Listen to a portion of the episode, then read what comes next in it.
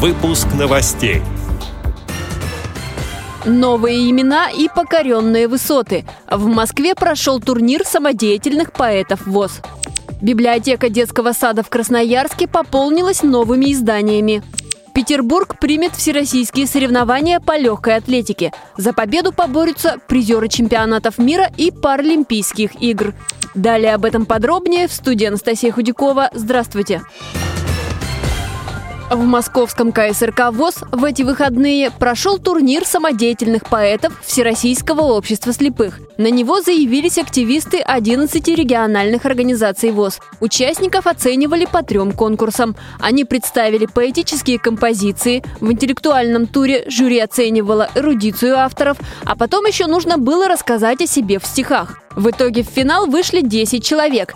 На выполнение заданий давали от 1 до 5 минут. Участники, например, писали оду журналу «Наша жизнь», эпиграмму на Пушкина или на свой лад пытались доработать стихи другого классика – Лермонтова. Председателем жюри был выбран член Союза писателей России из города Глазова Леонид Смелков. Что сказать по составу? Уровень хороший. Я рад, специально оставил дела, приехал, чтобы познакомиться, может услышать какие-то новые имена. И это действительно произошло. Хотя называется Всероссийский турнир самодеятельных поэтов. Есть самодеятельные уровни, разные, конечно, но группа таких ведущих человек, где-то семерка, вот они и в финал вошли, потом мы еще троих там в десятку чтобы поощрить. В общем-то, уже нельзя их назвать самодеятельными. Они на верном пути в большую поэзию. Это всероссийские турниры, дай бог им дальше жить и расти, потому что они имеют значение не только вот так чисто выявление новых имен, но и большое революционное значение. По итогам конкурса первое место присудили представительнице Свердловской региональной организации ВОЗ Наталье Улитиной. Второе и третье места разделили несколько человек. Среди победителей на этот раз была семейная пара из Татарстана, которая познакомилась на одном из таких турниров. На этих соревнованиях Алексей Пижонков получил второе место, а его супруга Марина Платонова-Пижонкова заняла третью строку турнирной таблицы.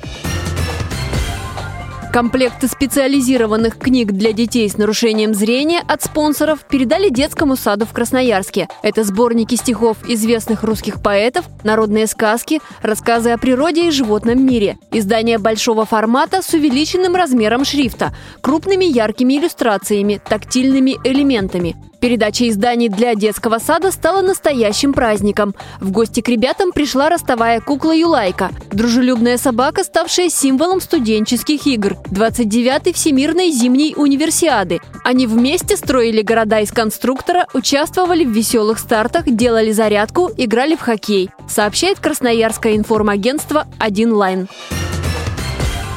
Петербург примет всероссийские соревнования по легкой атлетике «Спорт слепых». Об этом сообщает официальный сайт городской администрации. Турниры стартуют 28 февраля. На них выступят именитые спортсмены, участники чемпионатов мира, Европы и Паралимпийских игр. Соревнования станут первыми официальными стартами, которые пройдут после условного восстановления членства Паралимпийского комитета России в Международном паралимпийском комитете. Эти и другие новости вы можете найти на сайте Радио ВОЗ. Мы будем рады рассказать о событиях в вашем регионе. Пишите нам по адресу новости собака ру. Далее вас ждет прогноз погоды на текущую неделю. Всего доброго и до встречи!